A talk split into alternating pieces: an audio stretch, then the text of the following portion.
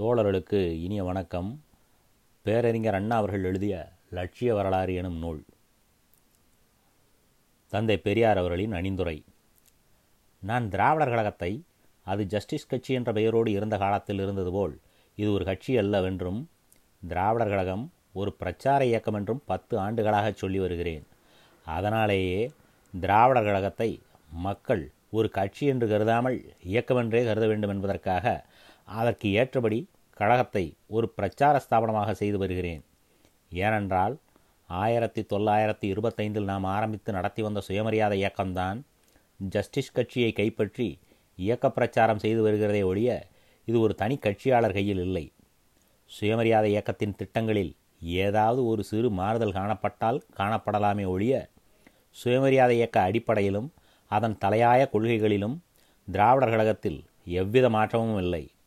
இதை சேலம் மாநாட்டிலேயே அண்ணாதுரை தீர்மானம் தெளிவுபடுத்தியாகிவிட்டது.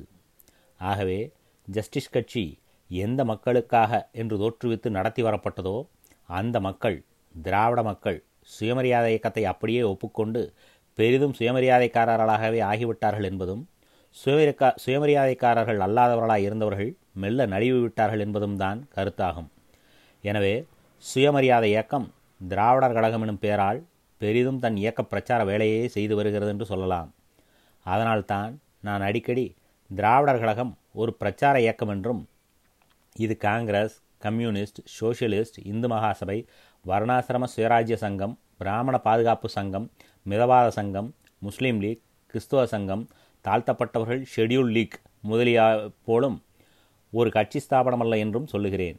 எப்படியெனில் இக்கழகம் மக்கள் அறிவுத்துறையிலும் சமுதாயத்திலும் மதத்துறையிலும் கடவுள் துறையிலும் நீண்ட நாட்களாக இருந்து வரும் மடமைகளையும் முன்னேற்ற தடைகளையும் குறைபாடுகளையும் நீக்கவும் மக்கள் யாவரையும் ஒன்றுபடுத்தி ஒரு சமுதாயமாக ஆக்கவும் சிறப்பாக நமக்கு திராவிட மக்களுக்கு இருந்து வரும் சமுதாய இழிவு மத மூடநம்பிக்கை ஜாதி பிரிவு வேறுபாடு அடியோடு அழிக்கப்பட்டு ஆரிய கொடுமையிலிருந்து மீளவுமே பாடுபட்டு வரும்படியான அதாவது மக்களுக்கு வலியுறுத்தி வரும்படியான ஒரு ஸ்தாபனமாகும்.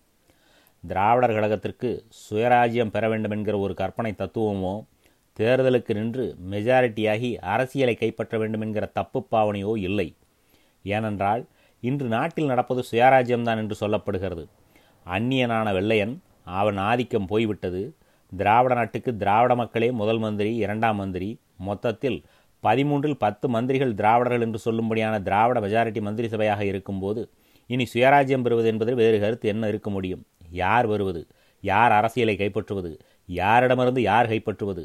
திராவிட மக்கள் அல்லாதவர்கள் கைக்கு இனி அரசியல் எப்படி போகும்? ஆகவே சுயராஜ்யம் பெறுவது என்பதோ அரசியலை கைப்பற்றுவது என்பதோ இனி அர்த்தமற்ற பேச்சுகளாகும் அர்த்தமற்ற காரியங்களாகும். இந்த மாகாணத்தில் இனி நாம் தான் நூற்றுக்கு தொண்ணூறுக்கும் மேற்பட்ட ஓட்டர்களாகவும் ஆக்கப்படப் போகிறோம். பெரும்பாலான மந்திரிகள் உத்தியோகஸ்தர்கள் திராவிடர்களாகத்தான் இருக்கப் போகிறார்கள். அதில் சந்தேகம் இருக்க நியாயமில்லை. ஆனால் இதில் என்ன குறை சொல்லலாம் என்றால் இதனால் திராவிட நாடு பிரிந்து கிடைக்குமா?